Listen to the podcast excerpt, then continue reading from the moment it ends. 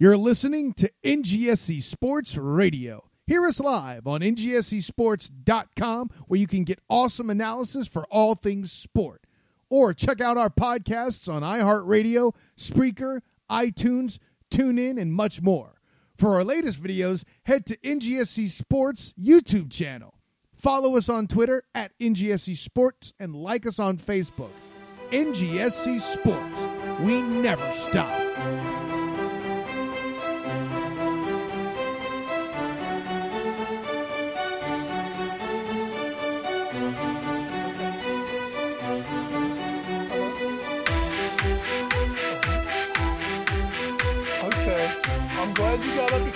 To come tell me that. Close the door. I'll see you in the morning.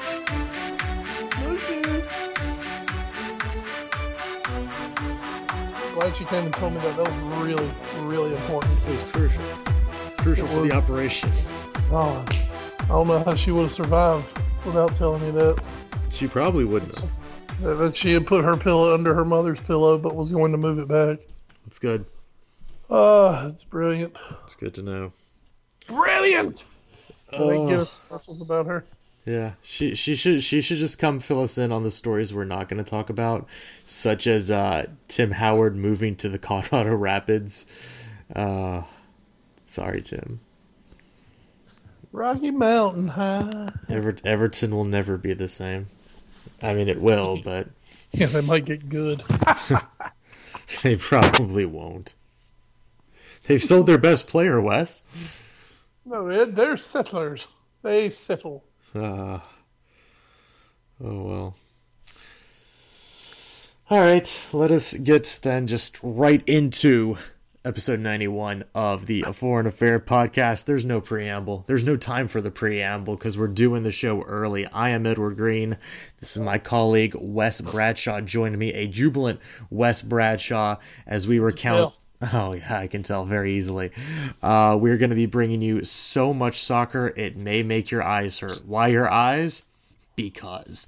So we have a lot to talk about today. We're going to be talking about the crazy, crazy, crazy weekend in the Barclays Premier League. Just when we think this Barclays Premier League of parody can't get any more bonkers, another weekend happens and we have to reevaluate everything. So we'll talk about what happened this weekend. Uh, we'll talk about one League Cup match because we're recording this on a Tuesday night instead of our usual Wednesday. So we won't know what happens in Thanks the a lot. Um, tropical storm, or tropical storm, snowstorm, Jonas. whatever the hell it was called. Jonas. That's right. Stupid Jonas Brothers. Yeah, where we got we got a solid half inch of uh of of sleet. So that's why we weren't able to do basketball last Friday night. We're doing it Wednesday this week. Yay. Uh, well, don't forget, we would have done it at Southwest Edgecombe, right down the road from my house, where we got a solid half an inch of rain. Oh, that's nice. Oh, and I'm sure it was even better in Wilson. Um, we're not going to talk about that on the pod. We are going to talk about uh, Liverpool's triumph over Stoke in the Capital One Company Cup. Uh, we'll be previewing uh, very quickly this week's FA Cup matches. No Premier League this weekend. We'll be hitting news and notes as much as we can. Uh, we're definitely going to talk about the Real Madrid transfer ban this week, I promise. Uh, and then we'll hit whatever we have time for left. We have multiple dumb NFL stories. I'll just go ahead and get this one out there. Um, Vince Young got arrested for a DUI. I don't know if it counts anymore because I don't know if he's actually still in the league anymore. God, he's not. But I'm going to go ahead and count that as a dumb NFL story. We won't talk about that since I just mentioned it. Just living the life of a quote Texas football legend. There you go. I'm sure he can probably get a job at the Longhorn Network now. Uh, we'll also talk the other big story of the week. Watch for So Raw after a enthralling Royal Rumble this past Sunday night, as well as an edition of So Raw on Monday. If you want to get us up, you can on Twitter at AFA Pod, at Wes Bradshaw21, and at Edward Greene. Of course, this podcast is being presented to you by NGSC Sports NGSCSports.com, where we never stop. You can find them on Twitter at NGSC Sports. How convenient.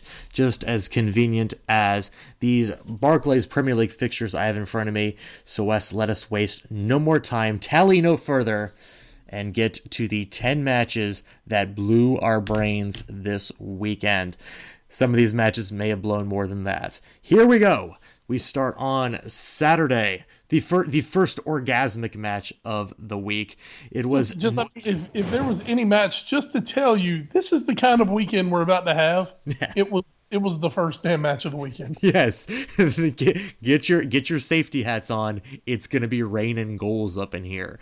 Uh, it was Norwich four, Liverpool five at Carrow Road. Despite somebody posting on Twitter today Liverpool's need for goals, they got all the goals they needed in this match against Norwich, coming down from a 3 1 deficit after taking an early lead. Norwich thought they had an equalizer in the 93rd minute, but as we've seen so much this year, there's no reason to get excited until the final whistle. This time, for some reason, Everton wasn't involved as Adam Lallana knocked one in off the turf into the net to beat Norwich's keeper as he really could do nothing except fall to the ground in despair after he was caught flat-footed as the match ended.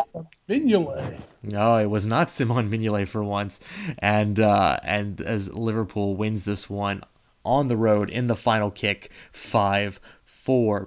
In your 10 a.m. matches, you had Crystal Palace 1, Tottenham 3, despite a Jan Vertonghen own goal in the first half hour of play that saw Crystal Palace score their first goal in about eight hours of contests. Tottenham managed to come roaring back in the second half. First, it was a Harry Kane header, shades of last year's North London derby at White Hart Lane Harry Kane header. And then it was Dele Alli with, I'm going ahead and trying to call right now, the goal of the year in the Premier League. I, I think the fight is over. I'm giving it a 10 count. It's done by TKO. Dele Alli wins goal of the year. He wins and it for that goal has has launched him into a new stratosphere. He's been given a new name, Ed. What's that? He's no longer just Dele Alli. He's now Real Madrid's Dele Alli. this summer he'll be Roy Hodgson's Dele Alli, and that's enough to terrify everyone. Oh, Nacer Chadli did add a goal in stoppage time, uh, and Hugo Lloris came up with multiple big saves, as well as his uh, goalkeeping friend, the crossbar, to keep it 3 1 Tottenham. Uh, elsewhere, it was Leicester 3, Stoke nil at the KP. Uh, Jamie Vardy scores his first goal in seven matches for the Foxes. Uh, Leandro Ulloa finished it off uh, late on with a third goal. Stoke really afforded nothing but a few chances going ahead as Leicester really controlled the match and reasserted themselves atop the Barclays Premier League table. Uh, at Old Trafford, it was Manchester United nil, Southampton one as a chorus of boos rained down at the Stadium of Dreams and Hopes as they are all getting flushed down a toilet right now under the watchful eye of Louis van Gaal and Ed Woodward. Um, was about to say Stephen Caulker. I know that's not right. So Charlie Adam, no, God, who am I? Charlie thinking? Austin. Charlie Austin.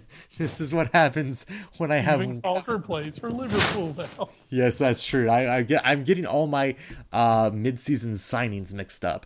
That's right. Uh, he had the winner late on after coming on as a substitute, uh, linking up with fellow substitute James Ward-Prowse to put Southampton uh, with their first win in four away matches and further sending the Red Devils into a shame spiral. Uh, at uh, the Stadium of Light, speaking of stadiums, it was Sunderland 1, Bournemouth 1, uh, both goals coming in the first half for each team. Uh, Bournemouth took the lead early, Sunderland took it back right on the stroke of halftime as Patrick Van Aanholt equalized theme, things for Sam Allardyce's side. Uh, it was Watford 2, Newcastle 1. Watford had been in a bit of a tailspin, but gets things right against the Geordies. Uh, a big 2 1 win for them that sees them stabilize things as they hope to stay in the Premier League and are starting to get in that safety zone right now. Uh, might almost be time to do a safety dance, but not quite yet. Uh, West Brom nil, Aston Villa nil. Literally, I've already said too much about this game. Almost nothing going forward. Uh, Rudy Gestede may have had the chance of the match for Aston Villa on a header that he could not convert on, but even then, that's asking a bit much. Uh, really, a, a Tony Pulis special, all defense, not a lot of offense as it finishes nil nil. And finally, a very, very good match. Um, West Ham 2, Manchester City 2. This was your 12:30 Eastern Time match. Uh, it, you could say It was also Enner Valencia 2, The Kun, Sergio Aguero 2. They were the goal scorers for each side. Enner Valencia scoring within the first minute of play. Uh, Aguero leveling it up uh, from the penalty spot. Uh, and then Valencia getting what he thought might have been a match winner inside the uh, hour mark in the second half. But the Kun struck again late to save a point for City as they do drop slightly farther behind in their title race against Leicester and Arsenal. And speaking of, go ahead. Man, um, may I play one thing for you real quick? Uh, just since you were mentioning the Kun, Mm-hmm. I want everyone to hear what my alarm tone is in the morning when I wake up uh, to go to work. All right. Keenan friends alert! Keenan friends alert! Keenan friends alert! Alert! Seriously! All Coon friends to base! Alert you guys! I'm seriously! I just want everyone to hear that. That's brilliant. I'm sure everyone in your household appreciates that. Uh, Absolutely loves it. I bet she does. Um, at uh, Goodison Park, uh, speaking of Tim Howard, uh, he gives up two goals on the day to Swansea as they get their first win under their new Italian manager. Uh, it was goals uh, after Andre Ayew took the penalty from Tim Howard. Gylfi Sigurdsson stepped to the spot and coolly buried it in the corner. Uh, Ayew actually added, uh, I believe Ayew added the winner just a little bit later. And um oh god now na- names are just like abandoning me in my head. Seamus Coleman had a chance to tie things up for Everton with the last kick of the game as a headed corner came directly to his feet not more than 2 yards outside the box. But Seamus Coleman dared to wando and sent it over the crossbar, which is very hard to do from that close to it. But he did, and uh, Swansea saves the point. Everton's lone goal came on a Jack Cork own goal. Uh, not the best of games either for Romelu Lukaku. And uh, in what you know we thought was going to be you know one of those great matches again, you know, at the beginning of the season, but unfortunately because somebody had to go and you know depart by mutual consent, we were left without our customary Arsene Wenger Jose Mourinho battle. But at the Emirates, it was Arsenal nil, Chelsea won. The man everyone loves to hate, Diego Costa, with the goal in the 22nd minute after getting Per Mertesacker perhaps sent off with a bit of theatrics. Uh, the challenge was a bit clumsy and most likely a denial on goal. So maybe maybe it should have been a yellow on Costa for a bit of simulation, but no doubt uh, that Mertesacker should have seen red. Um, because of that, Olivier Giroud came off for in place of Gabriel, and he was one of the men responsible for losing Costa on Costa's goal. Um, also, because of that, that meant Matthew Flamini had multiple chances for Arsenal, and that's usually not a good thing. Flamini scuffed all of them, and that's what led to Arsenal dropping points to their hated hated rivals in London. So Wes, uh, as we are wont to do, let's uh, let's head back to Carrow Road for Norwich four, Liverpool five. Um, nobody wanted to play defense, which is fine, I guess. You know, who cares? You know, more goals are always exciting. Um, g- give us give us your take coming down from three one all the way up to four three, leaving it late to four four, and then getting the winner. Oh my! What a what a roller coaster, Ed! I felt as if I was spinning a day at Six Flags over Georgia, Oh, beautiful. Which I don't know if it exists anymore, but I know I've been there at least once. Um, you know, the match starts. Naismith gets the opener, and you're sitting there going, "Oh crap! It's going to be one of those days." But then you sit back and you're like, you know, Naismith usually scores against Liverpool, so you know, whatever. We'll find a goal or two here. We always do against Norwich. Uh, come back, we get the equalizer. Okay, things are going great, and suddenly it's three to one. Um, I'm ready to throw a brick through my television. as you, know, as everyone is who gets up for the early match and then sees their team get beaten. It's never fun. No, it's crap. It's the worst. And you really, you really feel for the West Coast people. oh God. Um, but you know, even for us here, it's like God. It's Saturday. I'm up before eight o'clock. ah man, this is this is killer. We we need to do something right. And then in rapid succession, Liverpool come back. They get the equalizer. Um, and then the game seemed like it was petering out a little bit. little did we know that there were still three more goals to come. Um, as the game seemed like, you know, okay, maybe we're destined for 3 3 and a point here, which would be nice after being down 3 to 1. And then the back pass, the no look Oh, back God. pass that fell right into the path of boring old James Milner, It was James Milner time. who took a nice uh, took a nice touch of it, carried the ball upfield, slotted it past the goalkeeper. 4 3. Holy shit, this is ecstasy. We're going to come out here with three points. And then Bassong puts in the equalizer. I think we all kind of felt like Klopp. We're also like, oh my God, wasn't wasn't extra time supposed to be over? Yes. Like, what the hell's going on here? You know, why is there still time left on this clock? Oh me, I, I felt so Jurgenish. You know, you, you looked at my beloved Jurgen, the the great German that he is, and he's just furious. You know, Brendan would have been speaking to the third official about his character, but Klopp just Klopp just raged. I love Klopp. Klopp's awesome. Uh, he just he's over on the sideline. He's raging. Ball gets thrown into the box, bounces around off Benteke, off Caulker, falls to the feet of Adam Lallana, who usually is going to put that ball over the bar, no doubt about it.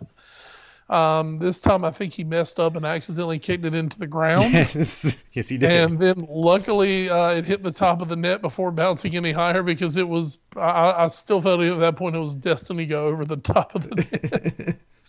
Ball in the back of the box. Um, I actually, I, I started to like half jump off my bed. We have like one of those memory foam mattresses. God.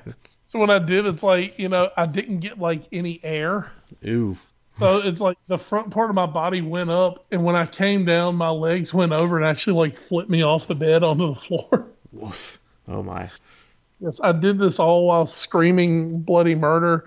Know, my, my, my sweet little princess who made an appearance earlier on the show tonight, she came in to see uh, why daddy had fallen on the floor. um, I, I picked her up and spun her around the room in, in joy and adulation. Um, and then I rewound it about a dozen times to rewatch it. Probably for the best. It was absolutely magical. I mean, now we know Everton fans feel, except for the fact that we have trophies. They don't. And you guys win these matches. They they they haven't won any of these matches this Yeah, year. we're, not, we're not on the receiving end of these matches. We're on the giving end of them. So, um, just an absolutely incredible match. Um, it was, it was exhilarating. We scored goals finally. We gave up a ton of goals, as we seem to do lately.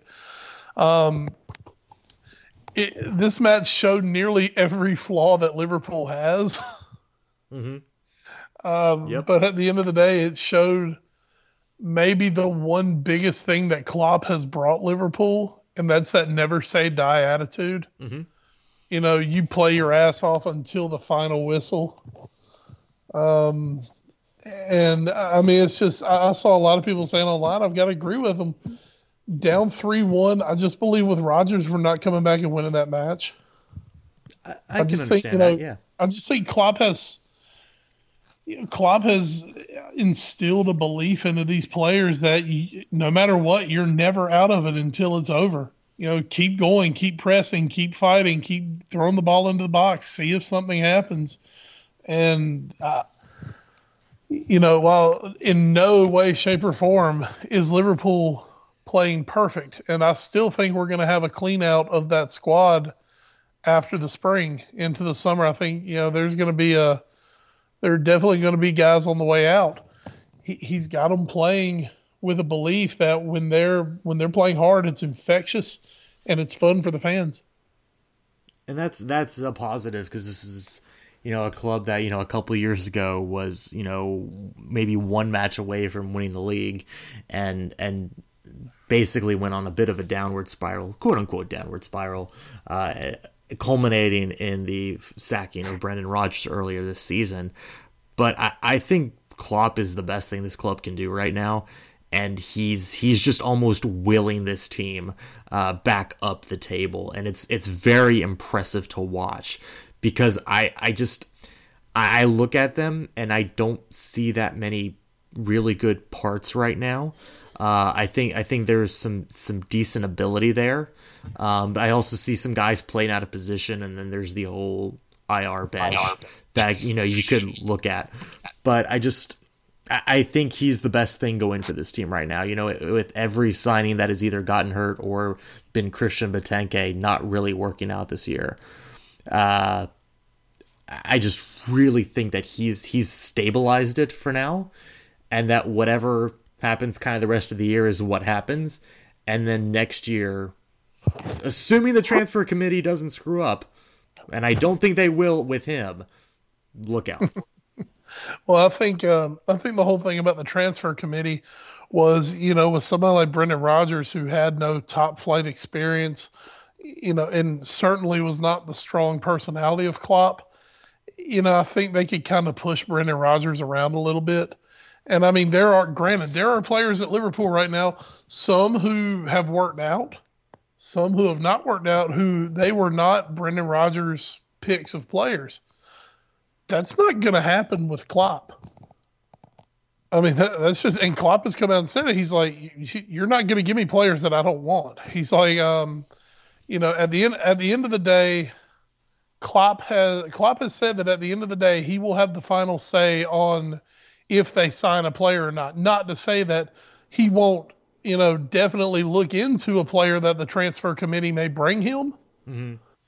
You know, as as he said, you know, it might be one that I didn't know about that I overlooked, or you know, they saw something I didn't, and then I see it. He said, but at the end of the day, if I don't fancy the player, I'm not signing the player, and you're not going to stick me with guys that I don't want. Right. Um, Liverpool squad, my true belief is on Liverpool squad. I think if you go down the roster man for man, they've got good players. I just think this squad has not been put together well. Yeah. I just I mean I think there's I think there are quite a few guys on Liverpool who are not performing right now who if you took them and dropped them into some other teams, they would be fantastic. It's just where they are, what they're being asked to do. Um, you know, their confidence level right now is just it's not working for them. But I do think it's a solid squad, um, but I just I think there's definitely going to be house cleaning because you know I mean you know how it is. You want your own players. Mm-hmm. You want the guys that you want to put them where you want to put them, and they can go to war. Um, you know, we'll we'll see what happens with about a week left here in the January transfer market, which I believe we'll get into a little later.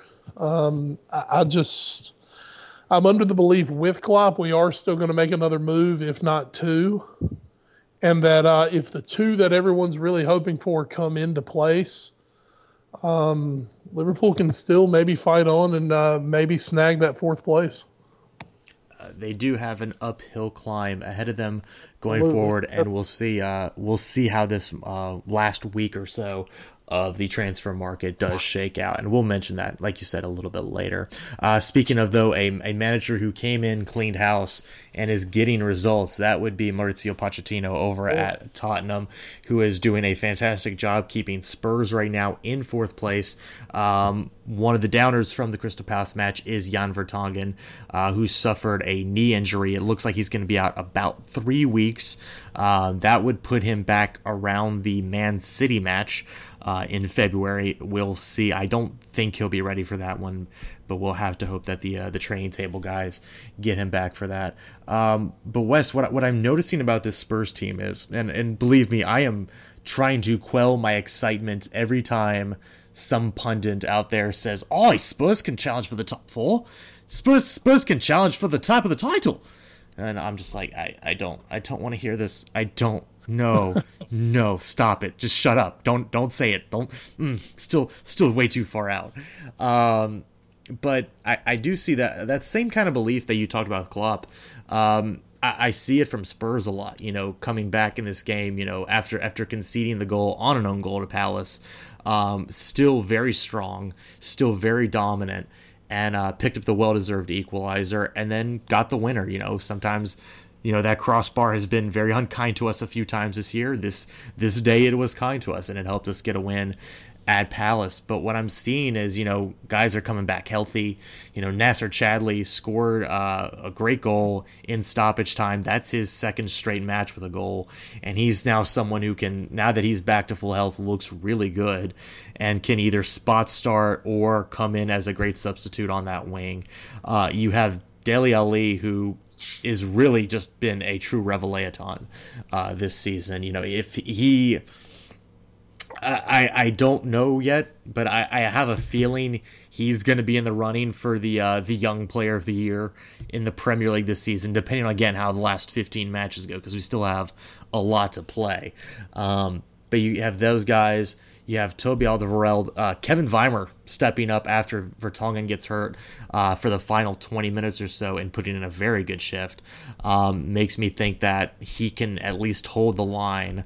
Maybe not as good as Vertonghen, but with Alderweireld back there in a partnership who has been amazing this year, um, it hopes. And I, I, did hear during the match a, a fairly incredible stat that uh, Alderweireld and Vertonghen have actually played every minute – of every Premier League match this season together, which is sort of absurd for a center back pairing in this day and age. Uh, but that that is you know just next man up. Kevin Wimmer came in and did a job, uh, and he did it very well. Danny Rose looks good, but so does Ben Davies, so there's competition there. Uh, Kyle Walker and Kieran Trippier, because uh, Trippier has been coming along a little bit better every time he's gone to the pitch. Um, his defense looking better and better. And then, you know, Nabil Bentaleb back from injury. Uh, Ryan Mason is almost back. Moussa Dembele is back. Uh, and all of a sudden, it's like you can just sort of interchange almost every player on the Spurs team, and you don't feel like you're going to that much of a downgrade. Yeah, there's probably, you could throw out a preferred 11, but injuries right now, except for maybe Kane, injuries right now don't look like they're going to derail Spurs that much because there is that next man up right now that can really do something. Um, and I guess you know the hope is that you know maybe when Clinton N'Jie comes back from injury, maybe he could be the guy that spells Kane. Of course, Son Heung-min uh, spelled Kane during the FA Cup match for most of it and got a goal. He's looked very good, and it can also then drop back and play on the wing. So right now, this Spurs team is very balanced. They're very good defensively. Um, they find ways to score goals, and they're young. And I think more than anything, that's those are the things that are going to propel them and keep them in that top four uh, part of the table throughout this season. Um, there's a lot of challengers behind them. Uh, although United, you know, makes me think maybe they're not the strongest competitor at the moment. And I'm praying, just praying that they keep Louis Van Gaal in charge. Um, but other than that, oh, I hope so. He has Ed Woodward's backing, so it's fine. Um, I, I just I'm trying not to get too optimistic, but every week the Spurs team keeps showing me something, and and I really think they have the mettle. You know, despite what Sam Allardyce would say after you know we went and put a four spot on them, that that Spurs really do have it in them to finish top four this season. I I I, I can't see the scenario where Spurs actually win the league. I just I it, it would just take way too much happening that's not in their control. But I think top four, maybe even third place, is not out of the realm of possibility at all.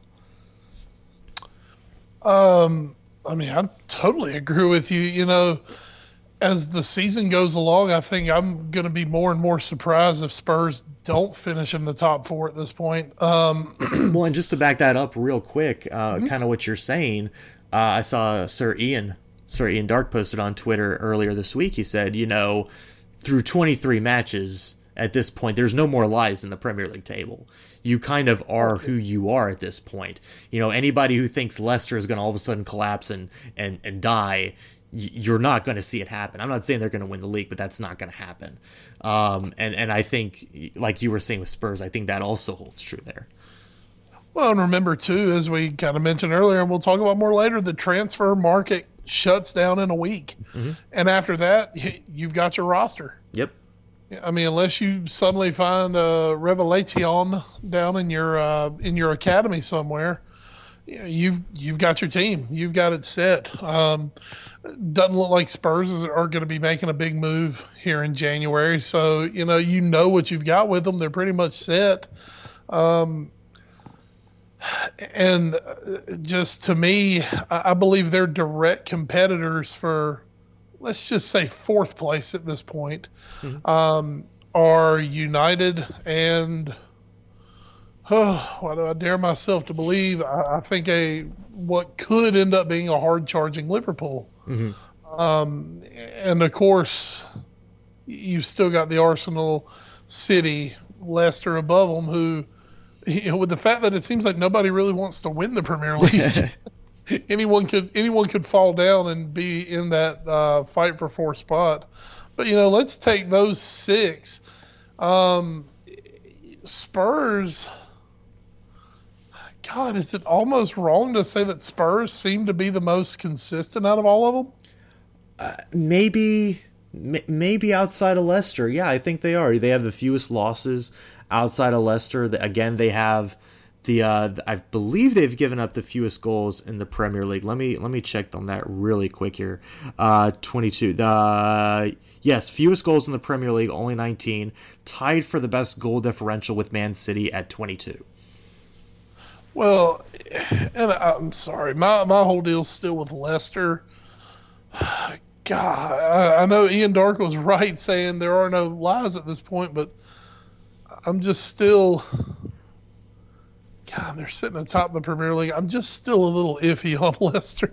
I think they um, have a um, right to be. I, am interested to see what once once the pressure well, really gets to them, I think that's going to be when we see maybe well, falter and, a little bit. And when does the and when does the pressure start? Yeah. Their first three matches in February are Liverpool, yeah. City, and Arsenal. Yeah, then we'll know. So, there you go. We're, we're going to find out pretty quick uh, what Leicester are truly made of. I believe going forward after Valentine's um, Day, we'll know. Yeah, yeah, basically, yeah, run up through Valentine's Day. Um, so we we will find out a little something on Leicester, and, and we'll see, and we'll reevaluate after that point, maybe what we're thinking about them. Um, but uh, you know, I've just I'm more and more impressed each week with Spurs. Um, you know, those kids are they're not cracking under the pressure. No, which is kind of amazing. And, and, and I do think once you get into January, and once you start making a cup run, and once you're sitting in that top four, the pressure does start to mount. Um, and you know, for them thus far, they they just keep doing what they're supposed to do. The the win over the weekend, just a lot of things are falling into place for them, and uh, I just I just believe this is a team that I think things are going right. Mm-hmm. Yeah. Um, you're not seeing the crazy, I guess we say, mood swings that yeah. we've seen in the past from Tottenham. Yeah. You know, like I said, they've been consistent. You know, everybody loses once in a while. Don't I mean take that for what it's worth. Everyone loses once in a while, but when they lose, they bounce back. Mm-hmm. And they either they grind out a win or they get a draw. Whatever it is, they come back and they get points after losses and that's big. They're not letting things snowball against them. Mm-hmm. So I'm just uh, I'm I'm more impressed by the week with them, and uh, I think this is a team that is definitely there to stay in that top four battle. I and I'm gonna we'll finish our Spurs talk with this. Out, out of the top five, not to discount Liverpool, but just because these are the five closest ones. Yeah. Um, Leicester, Man City, Arsenal, Tottenham, and Man United is it is it conceivable to say that maybe Spurs actually though have the least amount of pressure on them? I mean, to be this was a team that you know began the season. Some a lot of people thought it was still maybe a couple of years of kid development away from being a true contender, and then now you look at Man City. Well, you know they they have maybe the most talent in the Premier League. They should be winning the title. Arsenal you know, has has been everybody's pick since City started stumbling that they're eventually going to win the title. This is going to be their year finally. You know, Leicester's sitting at the top, but like we just say, when does the pressure start getting to them that oh my God, we're Leicester and we're leading the Premier League and at the end of January, and then with everything going on at United right now, I, I, I kind of think like Spurs are just kind of there, like okay, yeah, we're just we're just gonna keep going out and playing football. And yeah, some people might tap us to win the league, but eh, we're just we're just gonna go out and play football. That's all. Like I, I kind of get that feeling from them right now. Um, the one team I would be, God, I say this, the one team I would be worried about below you as Spurs right now is actually Man United, and I say that with the caveat that they replace Van Gaal. Yes.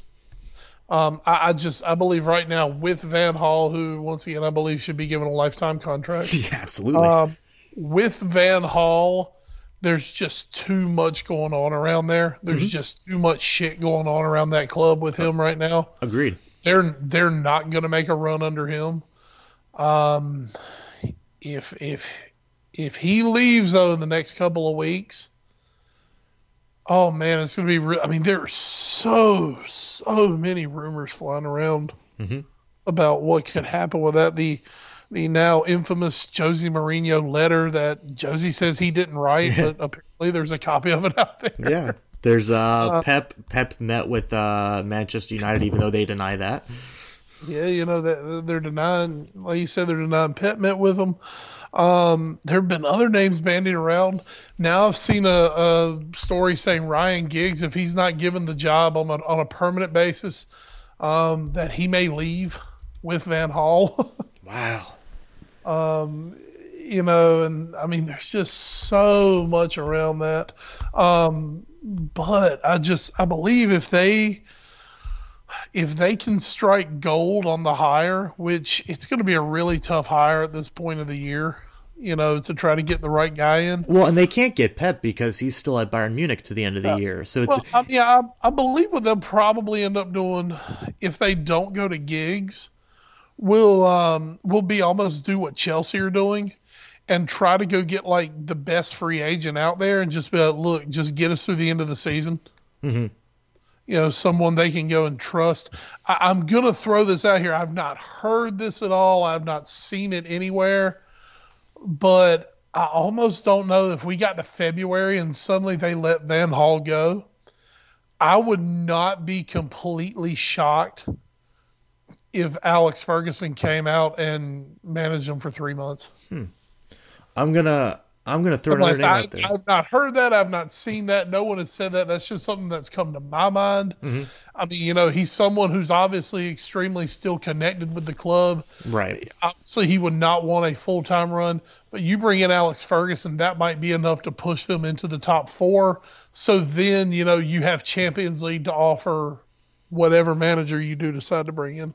I'll I'll throw out one more name out there, and it would be kind of risky, but it could have good repercussions in the future. Um, we talked about him last week. The uh, the former Chile manager Jorge Sampaoli. If I, I uh-huh. hope I pronounced that right. Um, oh, that's okay. it's it's close enough. Everybody knows who I'm talking about.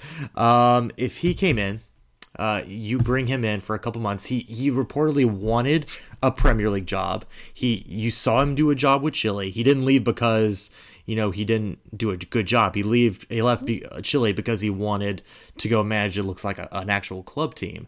Um, mm-hmm. He has ties to Alexis Sanchez, so if Man United wants to make a, a bid for him over the summer, they could have that kind of card in their pocket to get him in there.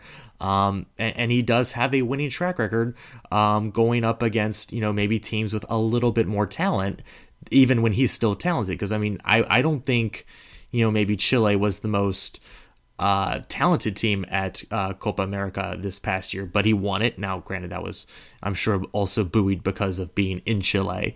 But, you know, he went up against some very talented teams and came out on top. And I think it, I worry that Man United wouldn't do that because he is so unproven at the club level.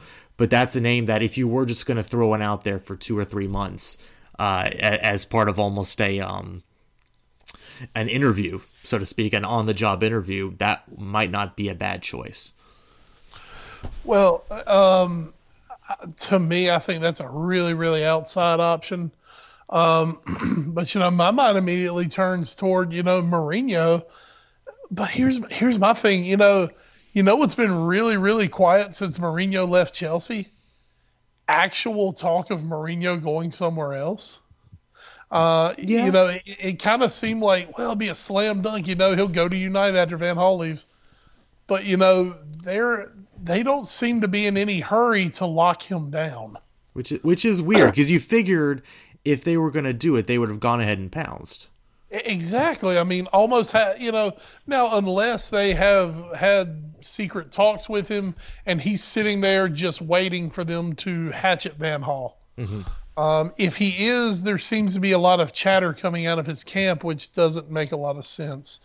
Um, but you know, now I'll tell you, there is a uh, a personal rivalry between Guardiola and Mourinho. Oh yeah. Oh hell yeah. And and then when you turn around and hear that, yeah, they're meeting with Guardiola, you know, to me, that's that is doing nothing but maybe flaming the fires of Mourinho. Oh man, I, I mean it's it's extremely interesting and it's extremely uh, um, something to look forward to with what United are going to do because. I mean, it, it just it totally looks like there's going to be a domino effect around Europe coming up in the summer.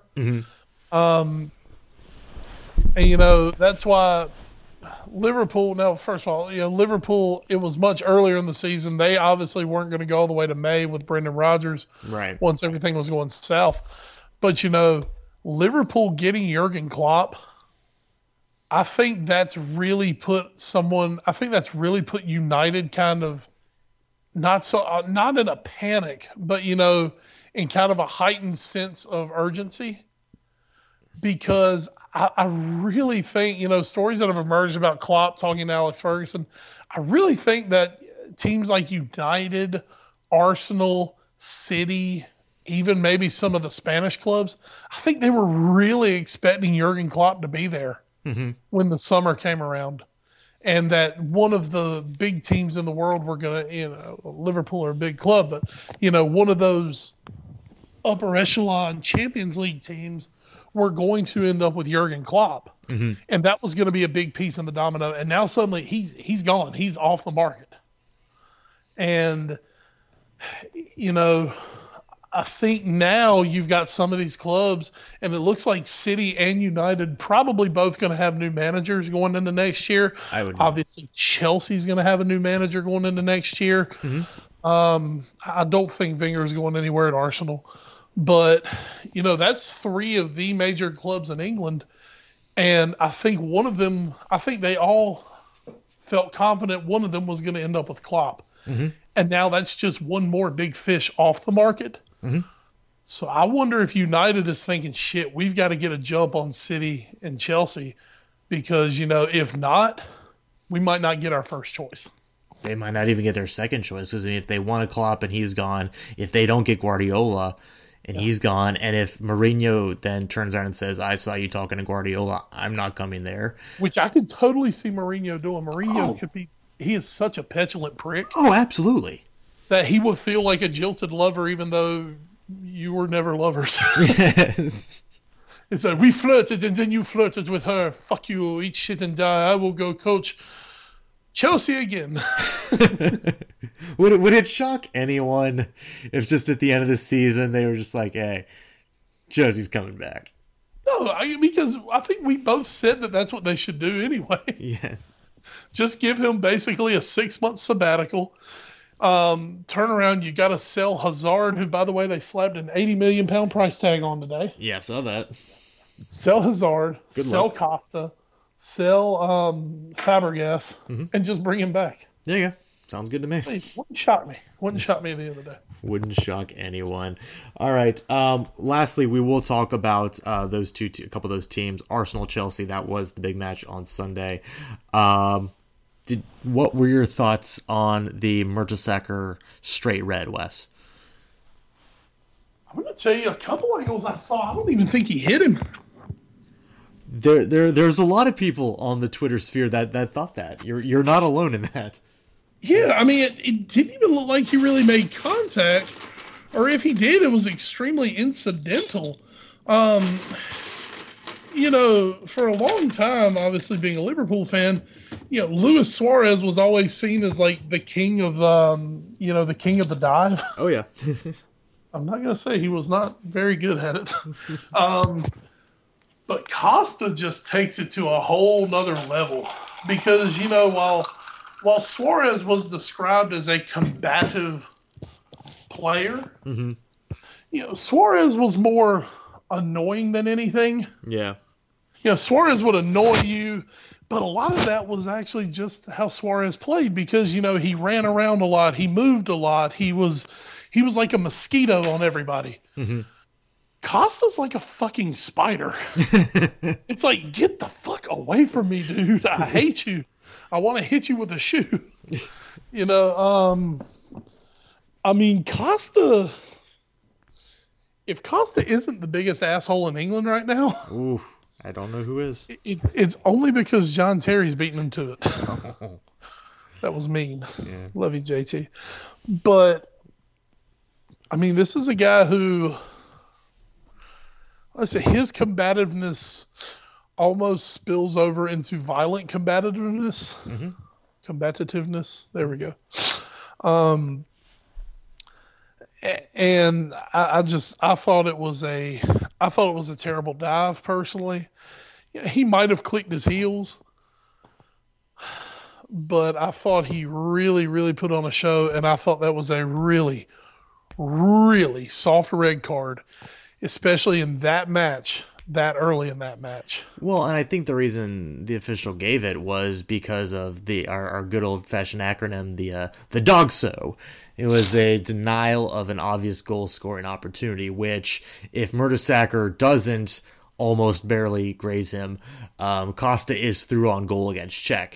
Now, I'm sure there are some of the more rational Arsenal fans, if they do exist, who would say, well, you know, yeah, Mertesacker, you screwed up. We have maybe the second, third best goalkeeper in the Premier League this year, who's been, after his first match for us, amazing. I'll take my chances, and and and I believe even one of the commentators said, "Okay, worst case scenario, Costa scores, we're down one, but we still have eleven men. Olivier Giroud stays on the pitch, and Arsenal looked much more dangerous going forward the rest of the match, even with ten men, than Chelsea did the last seventy or so of of regulation. Mm-hmm. So I."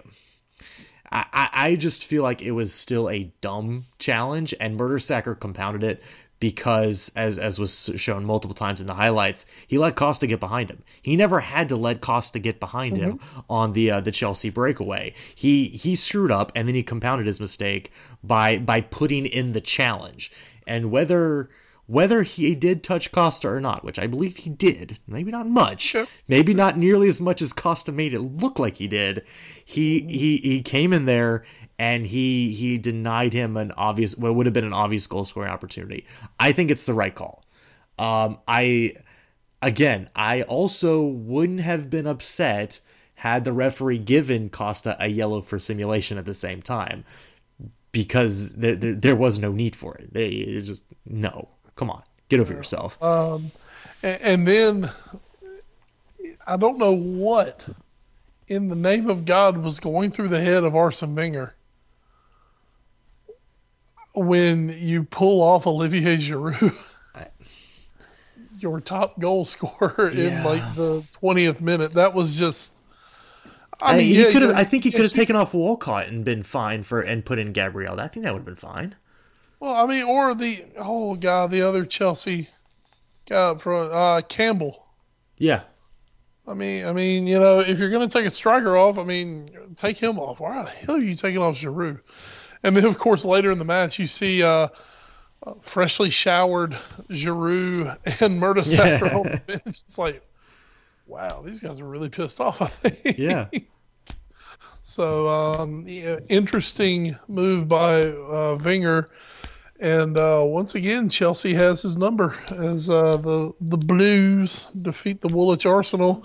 And Arsenal, I'd say Arsenal are that team this year that it always seems like they play late in the weekend, and you hear these words: "With a win, Arsenal can go top the table." And when you hear those words, they are inevitably going to either draw or lose. Yeah, it's it's happened a couple times. They they have not spent very much time atop the table this year. I don't believe they've ever been uh, atop the table since maybe like the first couple weeks atop the table uh, by themselves. I know they've been a, they've been top a couple times on goal differential, but I don't think they've ever been clear on points um, since the first couple weeks. So yeah, um, that's that's uh, what's going on over there at Arsenal, and we, we're we're we're taking absolutely no pleasure in their collapse, none at all. Uh, um, we do have a little bit to talk about. We said there was no Premier League coming this week, uh, but there is midweek action because yeah, Premier League midweek action is the best. So we'll get you your schedule right now. On Tuesday, February 2nd, you have eight afternoon matchups to do. What you're going to work? No, you're going to watch Premier League football. Uh, at 2:45, you have Arsenal, Southampton, Leicester, Liverpool, Norwich, Tottenham, Sunderland, Man City, and West Ham, Aston Villa. At 3 p.m., it's Crystal Palace, Bournemouth, Man United, Stoke. West Brom, Swansea. There's a lot of good matchups there. And then on Wednesday, uh, both at 2:45, Everton, Newcastle, and Watford, Chelsea. Watford, Chelsea, a classic mid-table clash. Um, and as we look at the table um, of the Barclays Premier League, again, Leicester is atop with 47 points. Man City in second with 44. Arsenal just behind them on goal differential. Tottenham in fourth with 42. Man United currently in fifth with 37. West Ham in sixth with 36 points, and Liverpool in seventh with 34. Uh, at the bottom of your heart, the relegation zone. Norwich currently safe, uh, but just barely with 23 points. Newcastle are in 18th with 21. Sunderland in 19th with 19. And Aston Villa trying to climb out, trying to make the great escape, the greatest of escapes a Leicester escape, no less. Uh, they have just 13 points, 10 clear of safety. All right, Wes, uh, let us quickly go through uh, what happened in what we can, the only Capital One Cup Company Cup match we can talk about, and that is uh, the one that took place at Anfield today. We're again recording this. As we a, know, it the most important of all the cups. Of course, it is. Uh, again, taking place on a Tuesday night as we record on a Tuesday night this week. Uh, so we will not be able to talk Man City Everton's second leg uh, which Everton is currently leading 2 1 over Man City as they go back to the Etihad. Um, Liverpool, though, goes through on penalties against Stoke. Uh, Marko Arnautovic had a goal to level things on aggregate for Stoke uh, just at the break of stoppage time in the first half. Uh, the, they then played 45 minutes scoreless and then 30 minutes of extra time scoreless. Uh, Liverpool wins 6 5 on penalties uh, misses from uh, Liverpool by Emre Can, uh, predictable miss from Stoke by Peter Crouch, and then uh, later on Mark uh, before uh, Welsh Pirlo finished it off, little Joe Allen. Um, so Wes, um, maybe maybe maybe a bit of a dodgy non non penalty uh, non offsides called on Arnautovic's goal. Um, but both clubs looked really good. Uh, both had some very good chances. Stoke actually had a chance go off the post, um, which would have sealed it in regulation. Uh, but Liverpool do come out and they will be going to Wembley on February 28th. We're going to Wembley. Ah, it's so good to be back in what we like to call Anfield South. oh, Wembley. Liverpool, of course, the most successful English team all time in the League Cup 12 times. The Reds have brought it home. Um, you mean you mean eight? Eight, uh, that's right. Eight. Been there 12. Please excuse me. Um, the goal was absolutely offside. Um, if you would like, I can text you photographic evidence. No, I actually got to watch it today live. You watched. I, I do have the photographic evidence. Uh, definitely an offside. Uh, blown call by the fourth official.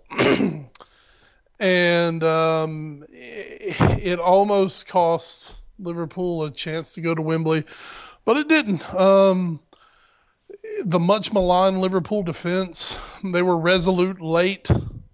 Um, they did just enough to hold off Stoke. Uh, you know, the last 10, 15 minutes of that match, actually, Liverpool were very bright after well, I, I, thought they were somewhat sluggish throughout a lot of the match. Um, but late on, they really turned up the heat, just unable to get that final goal, that final touch, get a ball to go into the back of the net. You go to penalties. and I'm going to tell you, penalties are actually, I mean, that was actually maybe preferred by Liverpool because that is where Mignolet um, excels. Mm-hmm. Mignolet is known as a shot stopper. Um, you know, you don't have to worry about him patrolling for crosses or organizing his defense at that point. It's Mignolet versus the other guy.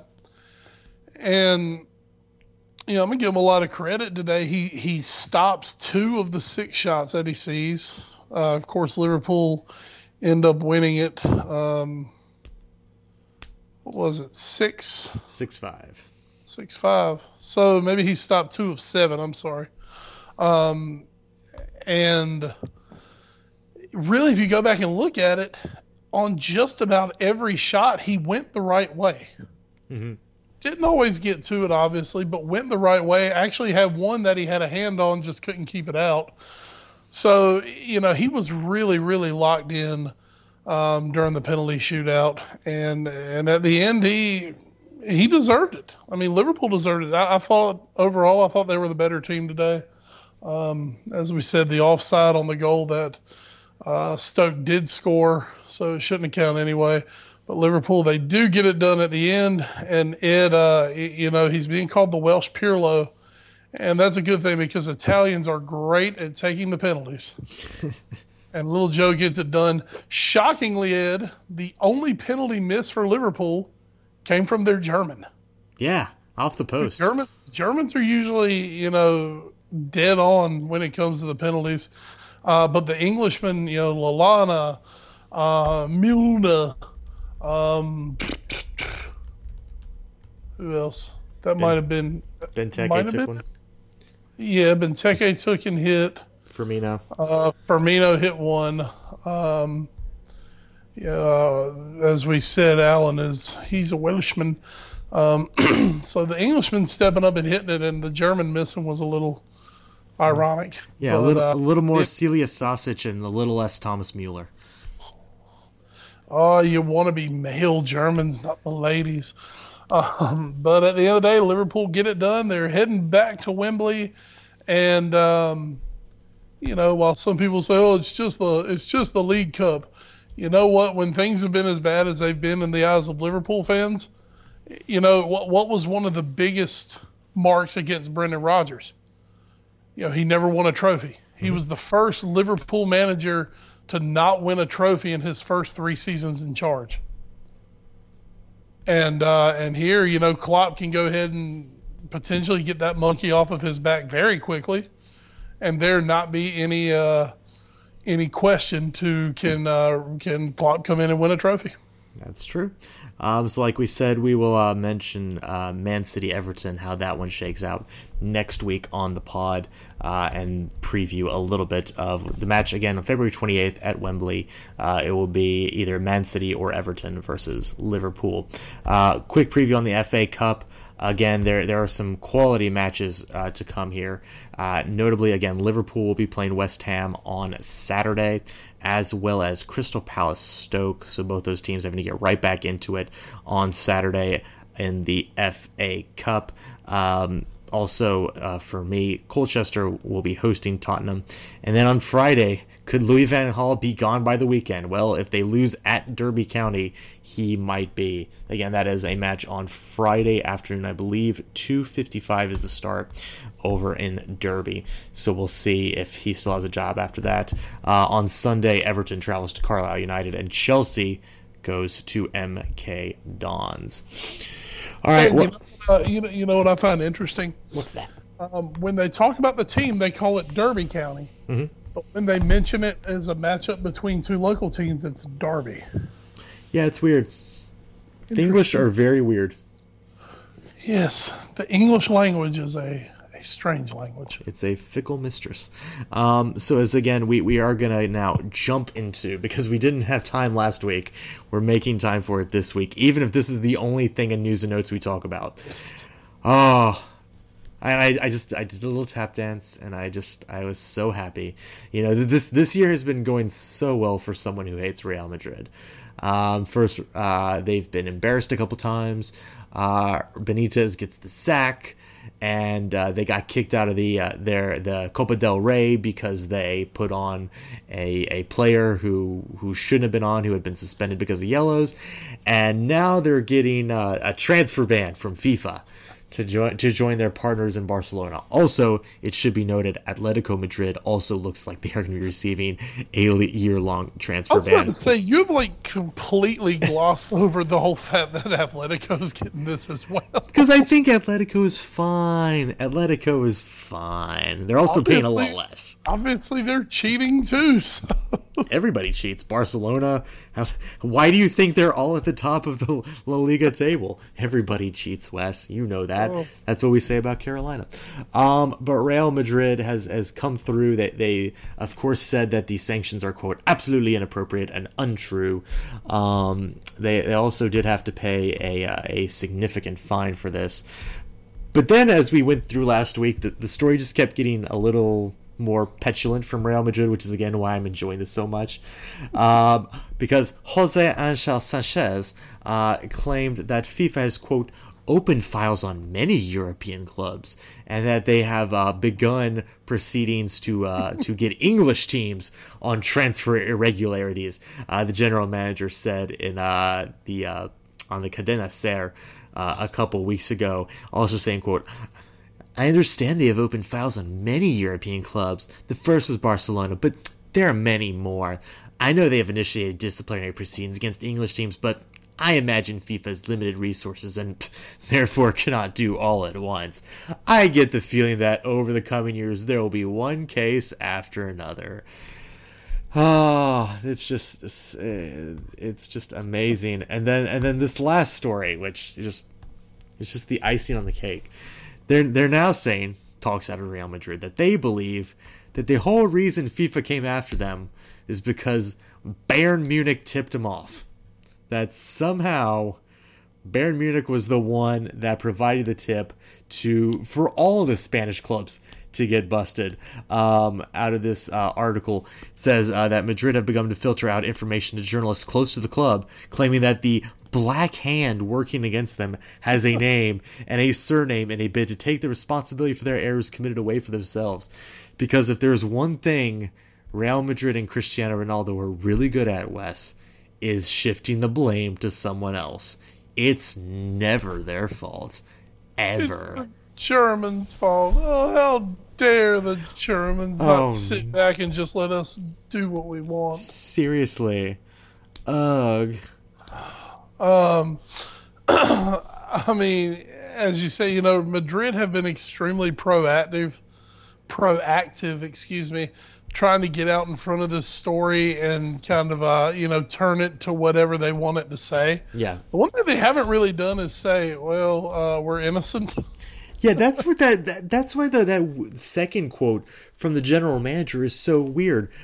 You, can't just sit there and say, "Oh, we're innocent." Oh, but we've also heard that like there's like a dozen English clubs that are also going to get busted. So you know what I mean, I mean, this is it's like a kid who you know, um, let's just say, hey, let's just say that um, we're supposed to be home when the sun goes down, and we show up 30 minutes later and it's dark outside, and your mom gets pissed off at you. Where have you been? I told you to be home. Well, but you know, Edward didn't. Edward didn't have to be home, and you know, uh, Clint didn't have to be home, and you know, Lee. Well, Lee does Lee. Lee didn't have to be home. Why do I have to be home? Uh, I mean, I, I wasn't late. No, I actually have a better example. This is the kid who is like a group of kids who cheats on a test in school, gets caught, then denies it, and then says, "Well, well, all my friends got caught cheating too, but so so there's that, but I I still didn't do it." It wasn't me. They they got they they're gonna get busted. Don't worry, mom. Billy and Toby and, and Jonathan, they're all gonna get busted because because we were all cheating, but I didn't cheat. It wasn't me. It wasn't me, but all my friends got in trouble for it. So I mean, if they're in trouble, You know, I mean, I didn't do just I didn't do quite as bad. Yeah, it was. I I didn't I didn't cheat as hard. Sorry. So I mean, it does it does smack of desperation. Now, of course, what is what I believe is most likely going to happen is this is going to kind of turn turn out like Barcelona's. I believe you know both Atletico and Real are going to file their appeals and uh, and just see if they can get through this summer without before the ban kicks into place. Um, in which that would mean you know they couldn't they wouldn't be able to work in the 20 let's say the 2017 January market and then there would be like Barcelona with the 2017 summer market where they would probably still quote sign some players but quote not register the players Right. much like Barcelona's done this year and now don't get me wrong it, it did have it has had some more long-term adverse effects on Barcelona but the fact that I mean they were already stocked up with uh, you know Messi, Suarez, Neymar meant not a lot was going to change and not a lot was going to hurt them.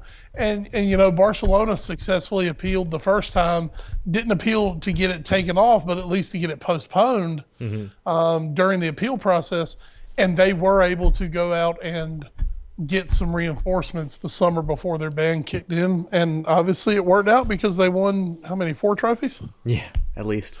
Uh, yeah, so I mean, it, it worked out okay for them, and I think Re- Real and Atletico probably end up in the same uh, in the same boat as that. I I kind of disagree. I I think that the, because of the timing of this, I think that even if if if Real and Atletico do do try to appeal, I think that FIFA will do it in time enough, and that's why they've gone ahead and announced it, so that if they do appeal and they lose, they're gonna get that ban upheld for the summer.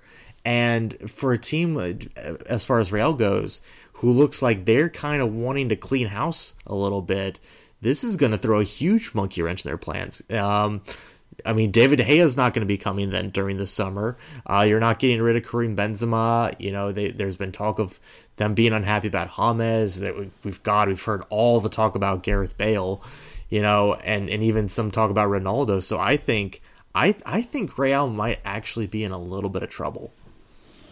Oh, we'll see what happens. I've just uh, I've just got a feeling that the way the way FIFA works, I think they do understand as well that Real, especially, is like one of their major cash cows. That's true.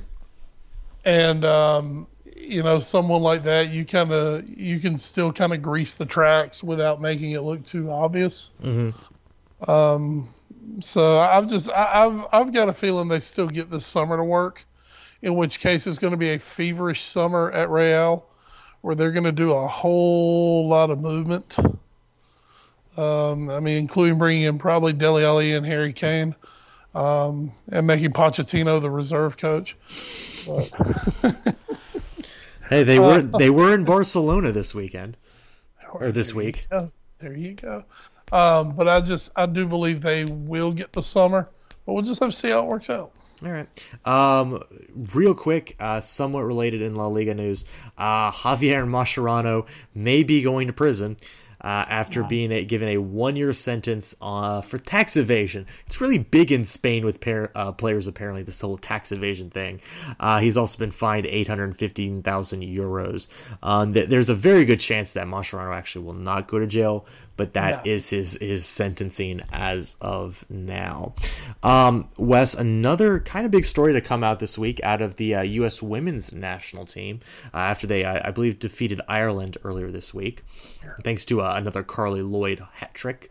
Um, was was some news from one of their players, and that is that uh, Sydney Leroux Dwyer will be having a baby um, and she she will be unfortunately missing the uh, the Olympics uh, for the women's national team, and will be missing all of the uh, the women's professional soccer league season. Now, the the reason I'm mainly bringing this up is because th- there's something with you know with women's sports that's never going to really come up with men's sports, not nearly to the extent at least. um, and that is, you know, Sydney Leroux just, uh, you know, a couple months ago, she was playing with uh, Seattle Reign. She wanted to to be traded to FC Kansas City so she'd be closer to her husband Dom Dwyer, who plays for the Kansas City MLS team, Sporting Kansas City. Instead, the Seattle Reign, some reason, traded her to Western New York. Uh, and then after this season, they finally now traded her to uh, FC Kansas City in the Women's League. My question is though now, Wes, you you've just traded for this athlete, and, and now you realize she's going to pretty much miss your entire season because of the pregnancy, and that's something that's you know I think this there's not really a whole lot to say about it, and I and I'm like, oh God, should she play? Should she not play? You know, I, just think it's one of those weird things in in sports, uh, in female sports, when you know I, I it, it's just weird to me. Like I I don't want to say it's almost like like FC Kansas City should have done their due diligence and seen if she was pregnant or not before trading for her. But I just I wonder how I wonder personally, and I would love to actually hear a person on this talk about it. Uh, like how do clubs deal with that how do clubs because sydney leroux was to be the face of fc kansas city i mean she's one of the most popular us women's national team players she's very outspoken very popular on social media to, to bring in someone like that and then realize you're not going to be able to have her on your team for an entire season I, I gotta imagine that's that's kind of hard to hear as an organization. I mean, obviously they're going to support her, but that's I feel like that's a very weird tightrope that women's league teams and organizations have to walk. And as you said, Ed, I mean, it is something that you know we don't have to worry about in men's sports. People will still go after Mark Teixeira for missing games uh, to to see the birth of his child, but beyond that, yeah, no. Yeah, but I mean, that, that, there's a thing. If that does happen, it might be a game. Yeah, it might be a week. Right. It's not a season. um, you know, this is something you know we've seen before in uh, in the WNBA. Mm-hmm. Um, you know, some of their top players have missed seasons due to having children, and then they come back and you know, you always get the obligatory story of, oh, you know, they bring Junior to practice every day and right. da da da. Cares? It's the WNBA. Um, I think in women's, in major women's soccer, I think this is the first. I mean, obviously this has happened before. I mean, um, oh, who was the? Oh, one of the starting midfielders for the women's team has like four or five kids. Oh yeah, yeah. I, I remember seeing in the player introductions. Yeah. yeah. So I mean, it happens, but it's just you know a, a really high profile striker, a score in Sydney Leroux, um, and, and, it happening. And, and, I think there being some circumstance around it. I think that also had something to do with it. As you said, the wanting out, being traded. You know, I just as a team, I don't know. You know, you say do your due diligence. I mean, well, you want to. Hey, how often are you and your well, right? no, that's that's what I'm saying. You can, there's nothing really you can do. This is not like so Radamel Falcao. How's no. that leg ligament doing? Exactly. It's not like you're trying to hide an injury or something. I mean, this is a perfectly natural thing. It happens. Um, it's it's it's more just it's an awkward situation for a club who who just traded for someone that they want to be the face of their franchise, and oops, not this year. Exactly, and it's not like they're like, well, okay, it happened, so we're going to give you an extra pick. No, I mean none of that happens. It's just well, you don't have her for a year. Um, and then, I mean, the one thing, another thing you have to, I guess, think and worry about with with the mothers, and I, I have no evidence of this. I don't know. Once again, I know in the WNBA it's happened a few times, but I mean, how is she going to come back as a player?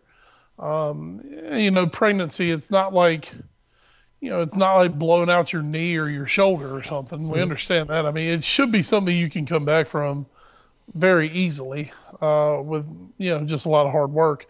But, you know, that's another thing is, you know, suddenly am I getting the same player that I traded for?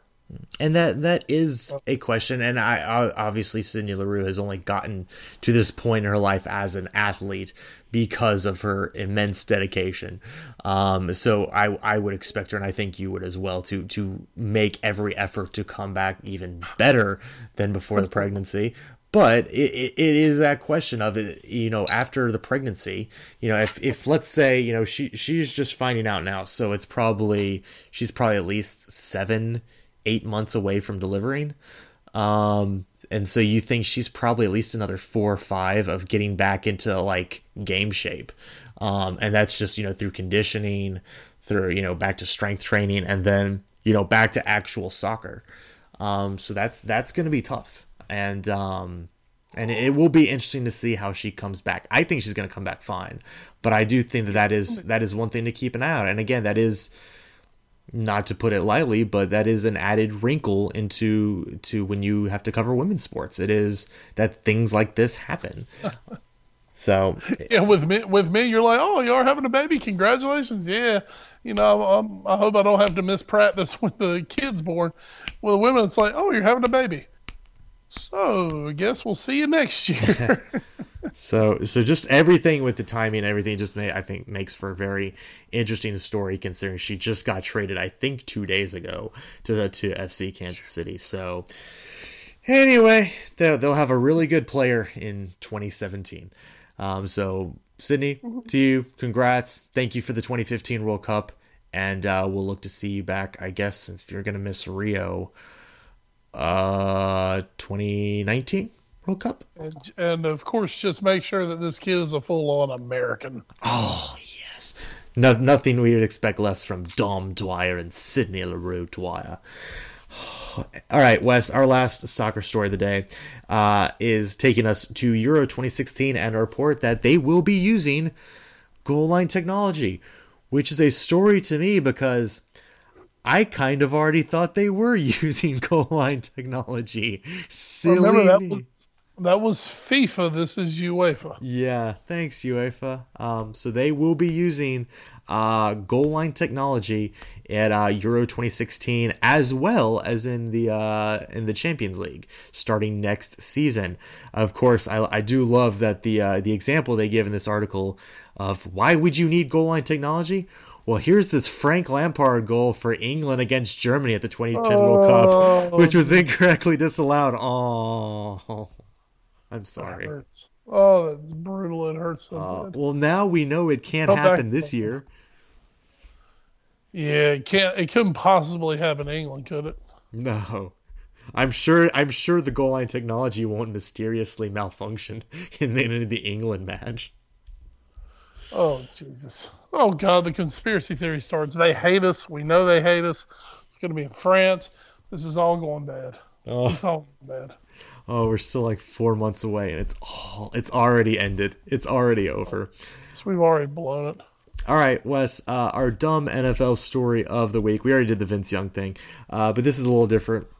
Um, apparently, some people are finding it a little more difficult to get Super Bowl tickets because apparently that is a thing that is happening in a week and a half. I'm not watching. Um, yeah, I think I, I think I may uh, I may go boycott on it. You know, uh, the only thing that would draw me would be the fact that it's probably Peyton Manning's last game, but you know, at the same time, Yes. Um, some people who will not be in attendance, at least uh, through tickets from the NFL, are Rachel Nichols, formerly of ESPN, then formerly of CNN, now back at ESPN. Um, she will not be getting tickets from the league, nor will Will Smith, uh, star of many movies, including one that came out near the end of 2015, Concussion, the movie about the NFL concussion issue. So neither one of them have gotten tickets.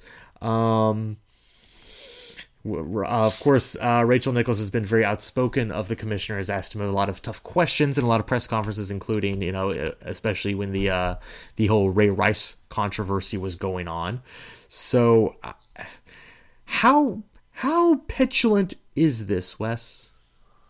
It's the NFL, so it's extremely petulant. There you go. Um, that said, I mean, as for Will Smith, I mean, why exactly does the NFL need to give Will Smith tickets to the Super Bowl? Eh. Eh. I, am not. I mean, I'm not crying a river over Will Smith. I mean, he can afford no, tickets. No. Well, I mean, no. When you say they're not giving Rachel Nichols tickets, okay. Well, I mean, wouldn't Rachel Nichols be going to cover anyway? Are they not going to credential her? Well, eh, here's here's the quote from Rachel Nichols in a Q&A with the Chicago Tribune. Okay. Uh, she says, because the question was, has Roger Goodell called to congratulate you? Uh, she said, I have not gotten anything in the mail or any phone calls. I actually recently did an interview with Will Smith before he was promoting the movie Concussion, and he was saying he was dismayed that his offer of two Super Bowl tickets had not come through this year. And I pointed out to him that I hadn't gotten that either. I don't think I will be at that particular press conference this year. Does that mean I will never be at a press conference for the NFL or Roger Goodell or the owners meeting again? It does not. So I'm taking that to mean that she's not getting credentialed, at least for the press conferences, maybe for the game. I, I mean, I just, I, I, oh, I just don't know how you do that. Because you're the, you said it, it's the NFL. I mean that. Oh wow.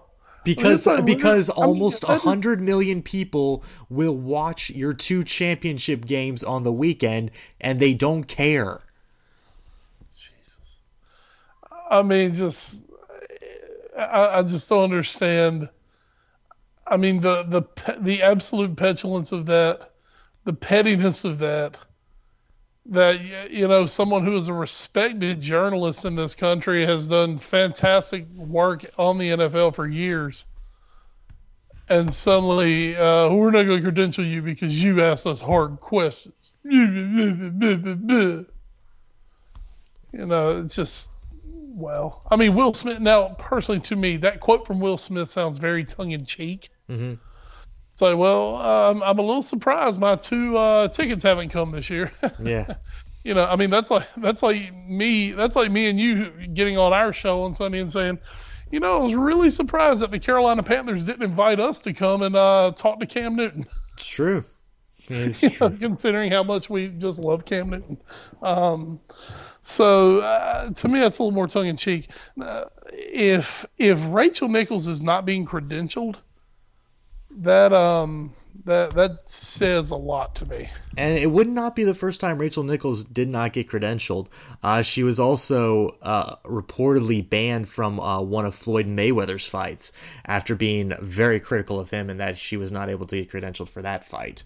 Um, so, I- Dare she ask him about beating women? yeah, you know, because that, I mean, really, that's, how, how dare these people have to answer for their crimes? you would think. Ah, Whatever, Ed. Ed, have uh, have we gotten our Super Bowl credentials yet? no. Being being being that we are from a television station that is uh, at least partially funded by Panther money, Mm-hmm. That's true. know, I, I don't I don't see why we couldn't go. Where's it at? San Francisco? Yes, actually, yeah, because it's at the uh, the new 49er stadium. Beautiful city. If you've never been, beautiful city. Um, that's it. Uh, I'm not really trying to go to the Super Bowl. I wouldn't mind going to, you know, Ed. I wouldn't mind going to Super Bowl media day and being one of those people Yes. because we could ask so many soccer questions Oh my God, yes. just to be dicks. Yes. We, we will totally affect a fake British accent. Oh my And when I say a fake British accent, I mean we will affect an obviously fake, terrible, possibly cockney. Governor. There you go. That's it. Oh, it'd be magical. That would that would be my only reason for wanting to go to uh, media or wanting to go to the Super Bowl is just to go to media day and ask uh, ask questions completely non football related. The uh, the I'll other just ask Cam Newton. Cam, have you received any nice bags lately? Oh. Oh no.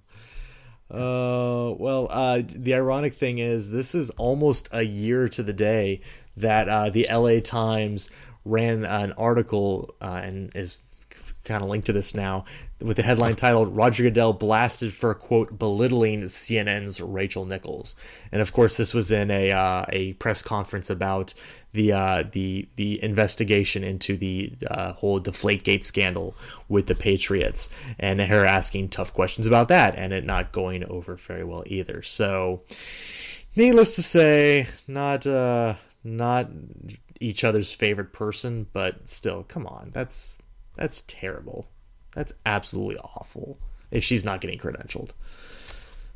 We got you back, Rachel. Rachel, if you need a job, call us. We didn't we didn't hear back from the last girl that we stood up for, jerk. Who was the uh, last girl we stood up for? I don't know. She was hot, wasn't she? she you know, I'm not unless she is. Anyway, uh, let's let's get slightly more serious uh, with our other big story of the week. Um, as if that wasn't big enough, the mighty NFL. Well, let's head down down to Tallahassee, Florida, where we we Or as they call the junior NFL. you're, not wrong. Um, Florida State has uh, finally settled their Title IX lawsuit uh, with uh, Erica Kinsman, who had accused uh, former Seminoles quarterback, current Tampa Bay Buccaneers quarterback, Jameis Winston, of sexually assaulting her in December 2012. Uh, the school will pay out almost a million dollars, nine hundred fifty thousand. Uh, two hundred fifty thousand looks like will go to Kinsman. Seven hundred thousand will be going to her attorneys. It's almost like student loans, these interest rates. Um, the Florida State is also uh, having to do, go through a five year commitment. Five years, very very important. To sexual assault awareness, prevention, and training programs. Uh, according to this article on ESPN, the school agreed to publish annual reports on these programs. Um, we we've Wes, we've been through this story numerous times, um, and how it seemed like the Tallahassee Police Department, the school uh, community of Florida State kind of failed this young woman, whether whether she was drunk or not, even which you know she has said she was. Um, she still uh, maintains that um, even though she had, uh, you know, Winston says they had consensual sex. Jeez, I can't talk right now. Consensual sex. Uh, Ms. Kinsman says that they did not and that he raped her.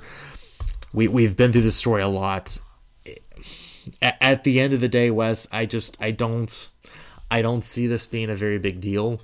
Um, I don't think the money really probably matters that much to her. Uh, in fact, uh, one of her uh, quotes when she left in a statement said, uh, I'll always be disappointed that I had to leave the school I dreamed of attending since I was little.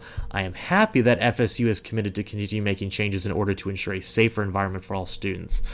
Honestly, I just.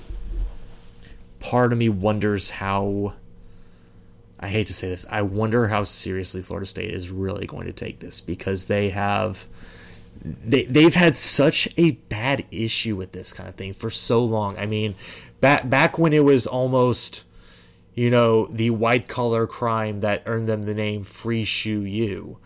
You know th- this this kind of uh, of intolerable behavior has been going on at this university for a long time now. I I just I, am not satisfied.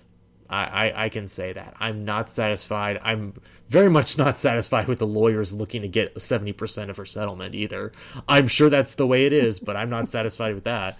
Um, I, I just, I, I don't know what's going to change. I, and I really, yeah, they're going to do these reports and that's great. I don't believe anything will actually change. I mean, when, when you, when you are a quarterback at a school and you are accused of rape, and you can still stand on uh, tables and chairs in, a, in an open air cafeteria and scream out "fucker in the pussy," and, and nothing happens. W- what? What? And then I, you're and then you're still a celebrated alumnus as well. Exactly. You know, I mean, at least give Southern California, you know, give USC some credit. You know, Reggie Bush turned out to be crooked, and what did USC do? They distanced themselves from Reggie Bush. Oh, they they you know, OJ him. Simpson. OJ Simpson allegedly killed some people. What did they do? They said, "Hey, OJ, maybe don't come around here no more. Yeah. you know, maybe don't don't send us money." Oh no, no, Florida State. Oh well, you know, boys will be boys, but that's our boy. Yeah. I, You know, um, oh Jesus. And, and here's my thing. You know, I know you kind of say you know the money's not that big a deal. Well, I want to know where's this near million dollars that Florida State's paying? Where's that money coming from? I can tell you. Uh, the university's defense fee, according to this again, according to the ESPN.com article, the university's defense fees totaled 1.7 million dollars, of which Seminole Boosters Incorporated, Yes, Seminole Boosters Incorporated paid 1.28 million as part of the supplemental funding the organization provides to Florida State, according to a letter to the group obtained by ESPN's Darren Rovell. The letter sent to Seminole Boosters by group chairman David Rancourt also noted that the $950,000 settlement was paid by the state of Florida's Risk Management Fund. That means the total cost. That means that total cost of the suit to the university and the state was more than 2.6 million dollars. Well, and there's the thing the state of Florida Risk Management Fund, that's called tax money. Yep. So you're saying that I, as a Florida taxpayer, of which I am not, by the way, Yes. Um, you're saying that I was the one who who is having to pay off this 19, 20 year old idiot. I'm having to pay off the girl that he raped. State college. Oh man, you gotta love it. And they will fill that football stadium, and when it's time, they will retire his number. And, and I mean, basically, Jameis Winston will be treated as royalty in Florida State for the rest of his days. Yeah. I mean, that's the thing. He he is treated as royalty. Um, One of the one of her tournament uh, one of her attorneys, sorry, uh, Clune, uh, said the settlement helped accomplish Kinsman's two goals in filing the lawsuit. Number one, she wanted to hold FSU accountable, and it has happened both publicly and financially. Well, I maybe the second one. There's a lot of people who still publicly don't think anything happened, and the other is to have an impact on FSU's campus and make it a safer place for female students, and which I call bullshit. those people who don't believe it happened, they're called fans in the stands Yeah, I who just don't want to believe that it happened because then they can't win the argument with their Florida Gator buddy. Mm-hmm. So, I mean, you know, it's. Of course, you know, like Florida really has anything to say, Aaron Hernandez.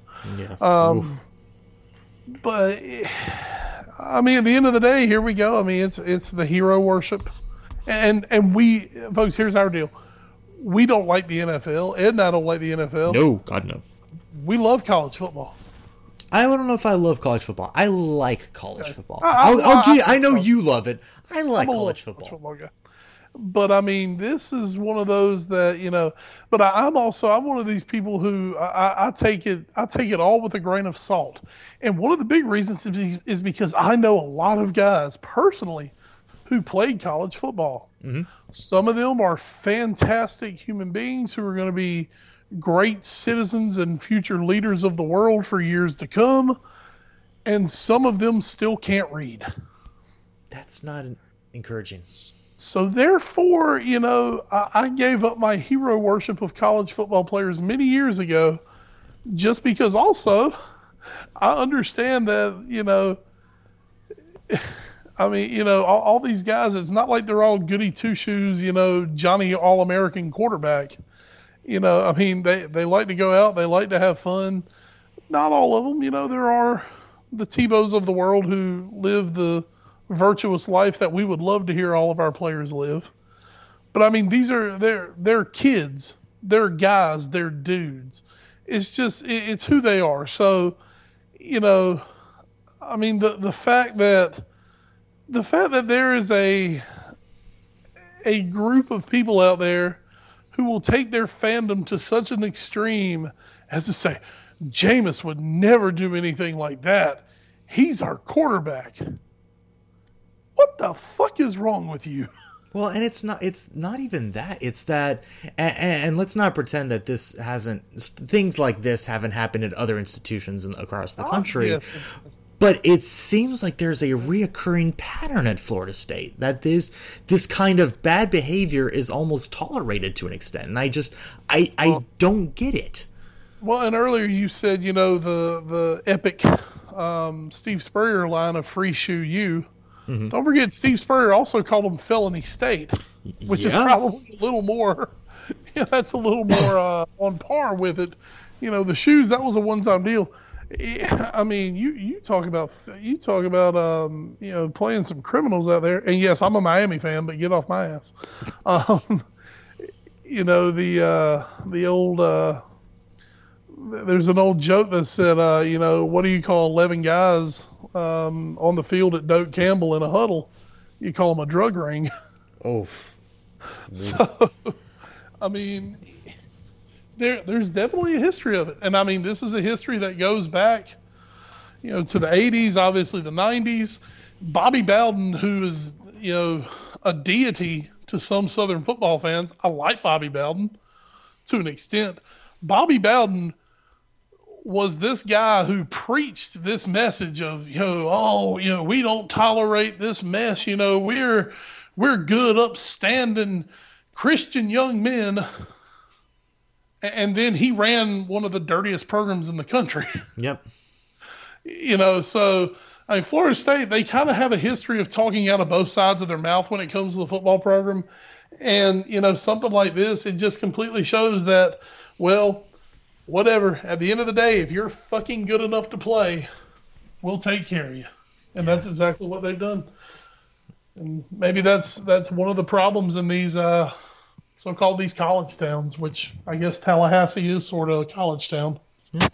You're not wrong. I, I, I would agree with that. So we, we finally have a little bit of closure to this uh, a story that we've been keeping up with for a couple years now, and um, hopefully, you know, Miss Kinsman can can lead somewhat of a normal life um, after what has transpired with her. So we move on. Uh, Wes, let's hit the watch for. What are you watching in the week that was or the week that will be?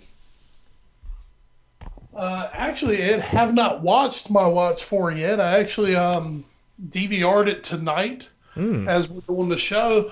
But uh, MLB Network, who comes out with some really cool little documentaries every now and then, they've done it again. They have one called The Colorful Montreal Expos. And it takes a look at the history of the Montreal Expos with a lot of old footage, uh, a lot of behind the scenes footage, a lot of like home movies, stuff like that that they that has been restored and put in. Um, the previews for it looked, looked really fun, so I was like, man, I got to get this. You know, never an Expos fan, but hey, it's the Expos. So that was to say, it's it's the Expos. Can I can I tell a fun little anecdote about that? Absolutely. Because I, I happened to read an article about it before we came on air, and I and I saw that this documentary was going to be played. Um, here's a, here's a fun fact for you: uh, nobody in Montreal, nay, all of Quebec, can actually watch the documentary because none of the cable providers in that region have the MLB network. What's your song called? Oh, Canada. Whoops. Sorry, but I'm sure they can watch it. It'll be on DVD or torrents or something. Uh, but I did hear it was very good, so I I, am- I will be anxious to hear what you think of it. Um, I am watching. Uh, I haven't watched it yet because it's coming back on Friday. Grim after their uh, somewhat winter hiatus. Uh, coming back this Friday night, so very interested to see where that that whole plot line for season five is going to go. Um, uh, caught up on uh, season two of Marvel's Agent Carter uh, as of tonight's episode. I have not watched tonight's episode yet, uh, but I have watched the uh, the first two from last week, and uh, very very good. Uh, the change to California, I think, from New York is going to do to do a lot of good for this show, and I'm and it just it's another opportunity to see Hayley Atwell on TV, who is gorgeous and a phenomenal actress. So that's that's very amazing for me. And um, yeah, that that's about what I'm doing right now.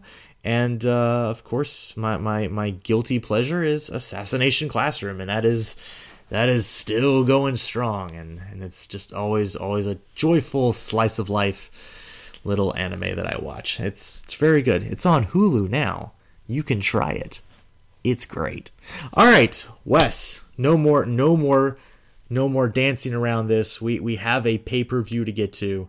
It's the Royal Rumble, and it's so so so raw. I like how you said no more dancing around this. I knew I knew you watched that New Day video I sent you. Oh, I did. oh man, what a so raw we have for you this week, folks. The Royal Rumble took place on Sunday. I thought it was I thought it was a good pay per view. Um, the uh, the match of the night, other than the Rumble match, of course, the match of the night Dean Ambrose, Kevin Owens in their last man standing match. Um, finally ended. Neither one of them could put down the other. Finally, Ambrose throws Owens off the top rope to the outside through two tables. And that finally keeps him down. Um, great match, opened the show. Really good one to get the people going, get them into it. Um, what we have uh, New Day retain their tag team titles against the Usos. Solid match. Um, the women's match I thought was really good. Charlotte and uh, Becky Lynch. Um, Charlotte ends up retaining. Um, you know, she's a bad guy, so she had to cheat a little bit. um, as the match ends, Sasha Banks comes out, uh, who we haven't seen in a while. You know, the crowd's popping, going crazy. Uh, Sasha kind of attacks a fallen Becky Lynch knocks her out of the ring. Crowd, oh wait, what are you doing? What are you doing? And as Charlotte thinks that she's getting off scot free, starts to exit the ring. Sasha grabs her, puts her in the bank statement, which is her uh, her finishing move, a submission move that looks quite extremely painful. Actually, locked her in that for a good thirty seconds. Crowd's going crazy. Everybody's popping. So it looks like uh, we're getting the um, kind of much, much, much height uh, Sasha Banks Charlotte program coming to WWE. Of course, they did this program in um, in NXT, and it was absolutely fantastic. So definitely looking forward to seeing what comes from that. As we get on to the Royal Rumble match, you know, as we know, Roman Reigns was opening the match at number one. Uh, Rusev came out as the number two man to start the match with him. Um, they were the final two participants in last year's Rumble. So, you know, kind of gave it a hot start. Reigns ends up throwing Rusev out within about 90 seconds of the match starting, which was a little, eh, okay, whatever. But Ed, that set up what was really the pop of the night in Orlando uh, as the number three entrant came out. And Ed, when the music heard, everyone was like, wait, who is this? Who is this? No one knew the music. But Ed, then the words "I am phenomenal" came up on the jumbotron, and the place popped because they knew it was the debut of the phenomenal AJ Styles, former IWGP champion, former multiple-time TNA World Champion, a member of the vaunted Bullet Club, friends with Sex Ferguson even though he won't actually admit to being friends with Sex Ferguson. Sex Ferguson does claim to be friends with AJ Styles. Um, Styles makes his debut, um, comes out, puts on a really good performance in the Rumble. You know, the Rumble's one of those matches where you're lucky if you get some time kind of to be able to show off solo. He did. He had two good minutes of Roman Reigns. Um, lasted lasted over 30 minutes in the match before eventually being thrown out by Kevin Owens and what a lot of people are hoping is going to lead to a feud sometime soon. Owens and Styles will be fantastic. They're both indie darlings in their day. Um, but a lot of excitement for that because, you know, AJ Styles is a guy who, at this point, he's probably the biggest free agent who has never been in WWE. Um, and the thing is, there are fewer and fewer of those guys out there who are legitimate stars from other organizations who've never been in WWE. So, you know, he was at this point he was kind of the the biggest free agent who we'd never seen before. So, uh, very cool to see Styles. Uh, he did have a Raw match with Chris Jericho, his first singles match, which was it was really good, but you could tell you give them some time to work together, it could be even better. Um, but Styles brings just kind of a whole different um, a whole different kind of no pun intended style to the WWE uh, with the way he wrestles. It's much more reminiscent of a Seth Rollins, which is is by the way a Wes Bradshaw dream match when Seth Rollins does come back from injury. I, I oh my god, I will probably have a boner for about three straight days leading up to Styles versus Rollins. So I'll let you know. Don't you worry, friend. Fantastic. That will definitely be uh, recording the show early in the day for us. Um, as the Royal Rumble match goes on, one thing I noticed we didn't have kind of the little surprise entrances this year. Styles was a surprise entrant, but he was a legitimate one. you know, the Royal Rumble is usually littered with about four or five like legends who come out just to get a pop, do a little spot, then they get thrown out, never to be worried about again. This year they went they went straight uh, one through twenty nine, were guys you somewhat expected to see out there. Um, and then number thirty, it's sweet number thirty. You hear um, you hear Lemmy, you hear that crunching Motorhead guitar. You hear it's time to play the game, and you know from the uh, from the history of wrestling that that means it is time for Triple H to come out and bury everyone. and bury he did it. um, we had a final four at one point of Triple H, Sheamus, Reigns, and uh, Dean Ambrose. Um, Sheamus thrown out of the ring. I think everyone at that point was expecting, oh, it's just going to be Reigns and Triple H in the final. No, instead, Triple H throws out Reigns and Ed for a, for a good two minutes. I stood on my feet in front of my TV with my hands over my head, going, oh my God, they might put this belt on Dean Ambrose tonight. Oh my God. Uh, it came close a few times. You know, hey, this is the WWE. They know how to create drama. They know how to build you just to think you know what's going to happen.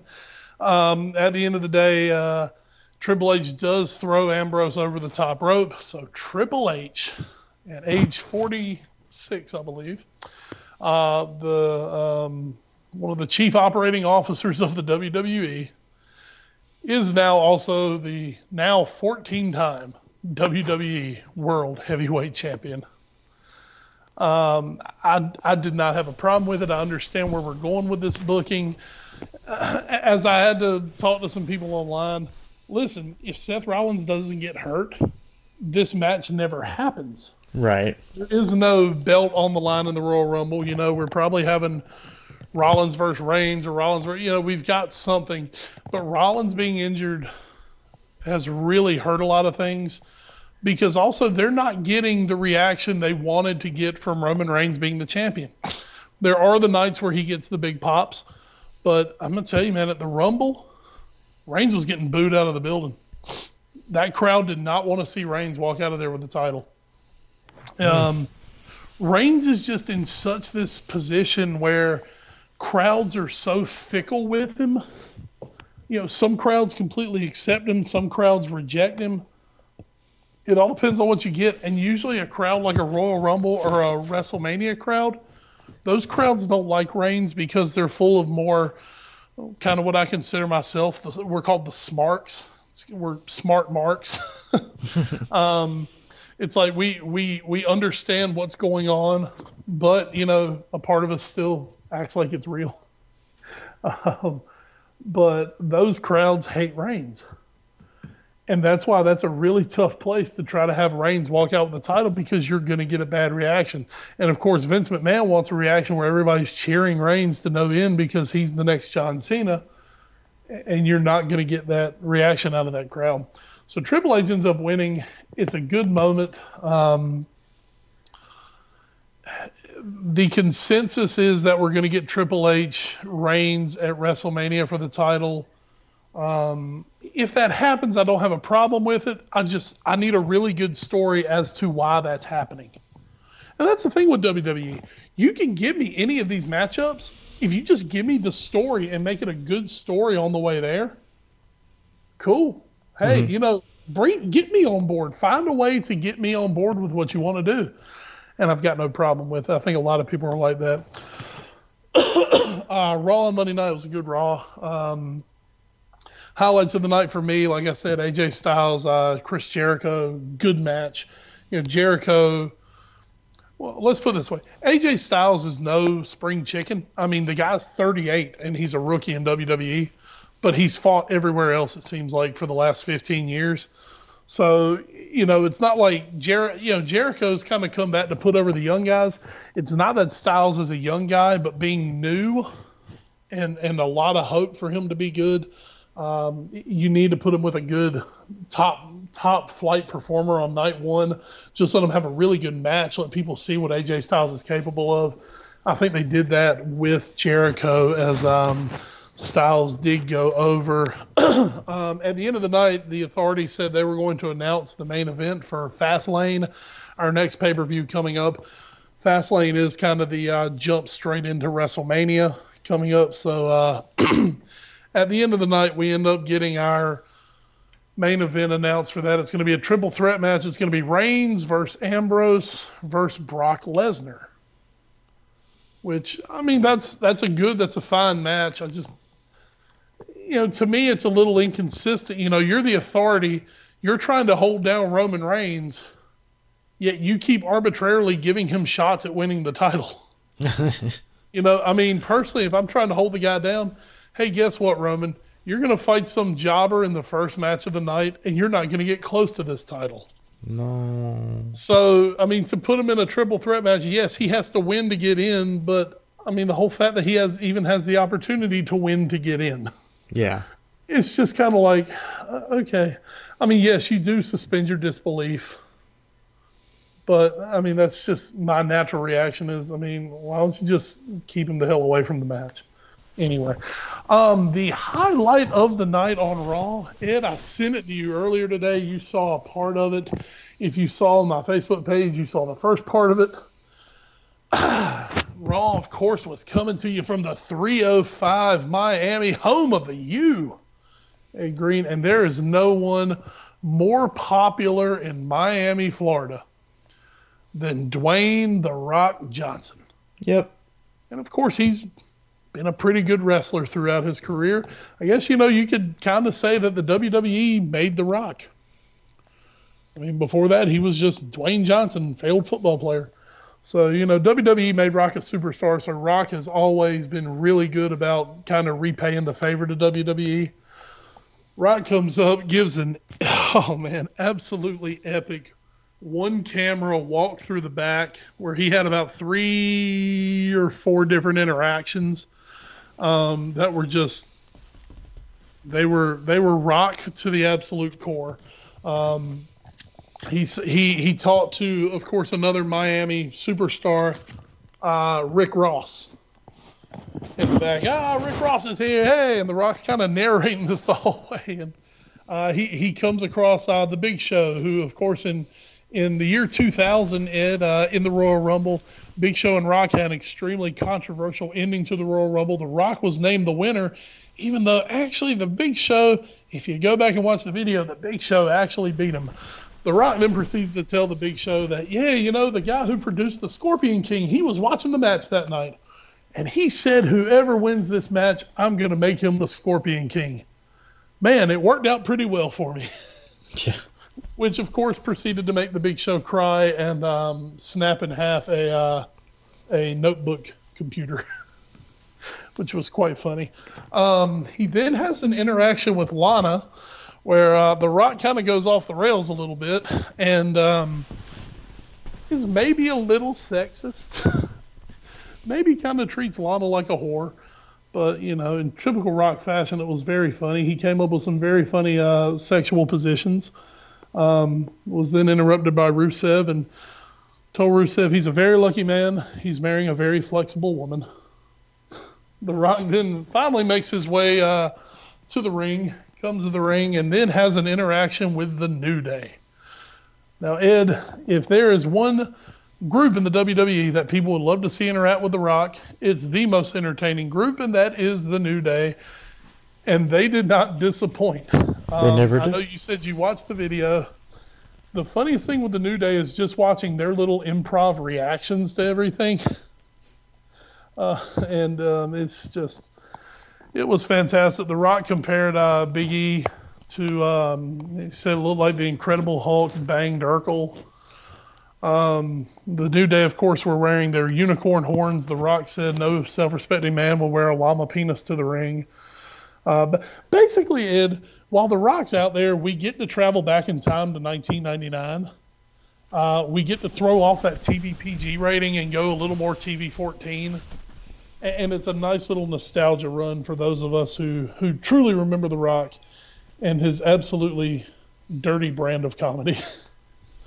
um, ends up at the end, uh, he takes out the New Day, drops the people's elbow on uh, Xavier Woods. Everyone goes crazy. And uh, by the way, if you look at the ratings, Raw drew over four million last night. Shocking.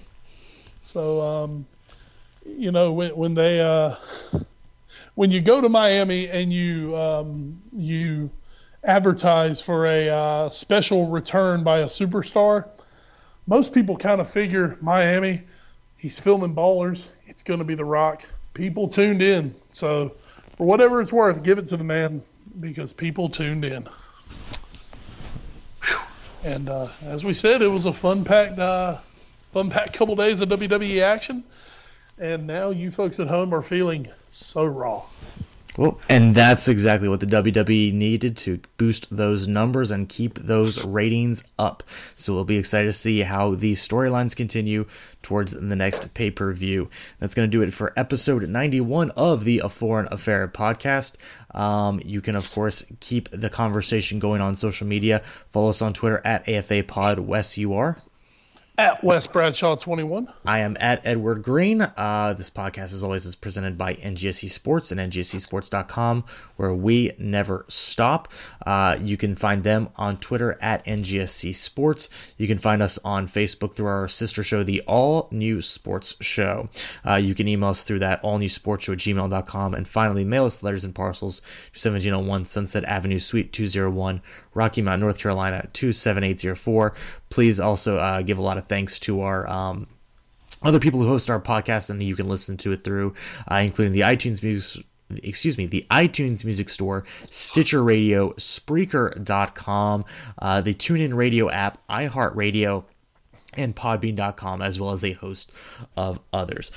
So that's going to do it for us this week on the Foreign Affair podcast. Uh, we'll be back next week to bring you a wrap up of the second Capital One Cup matchup, the FA Cup, and midweek Premier League goodness. So, Wes, before that, anything else to say before we end this episode? And unfortunately, this part of the last few weeks has almost become like our obituary section. We lose another great one today.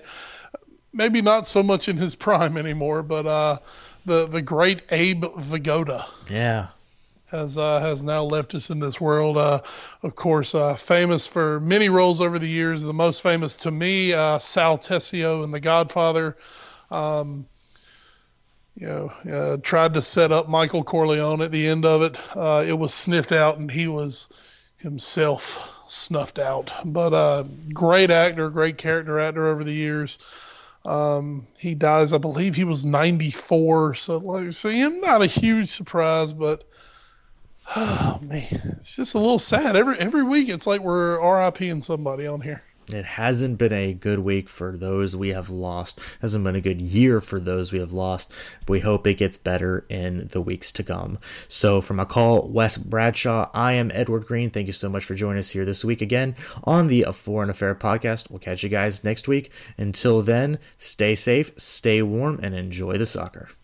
And good night, Pakistan. Oh, okay. That's Just being nice to them. They're good people. you might as well. Um, Good folk. good, good to be nice to the people in Pakistan. It's always it's good, good to, good to do that. It's good call, good call, good call.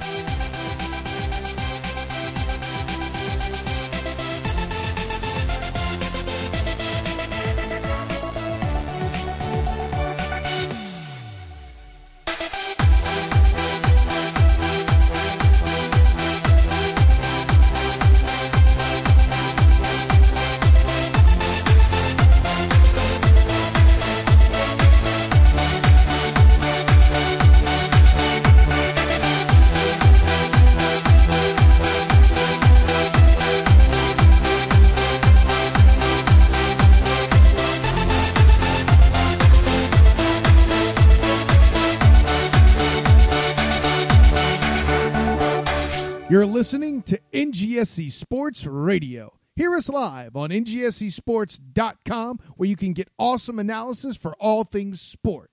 Or check out our podcasts on iHeartRadio, Spreaker, iTunes, TuneIn, and much more. For our latest videos, head to NGSC Sports YouTube channel. Follow us on Twitter at NGSC Sports and like us on Facebook. NGSC Sports. We never stop.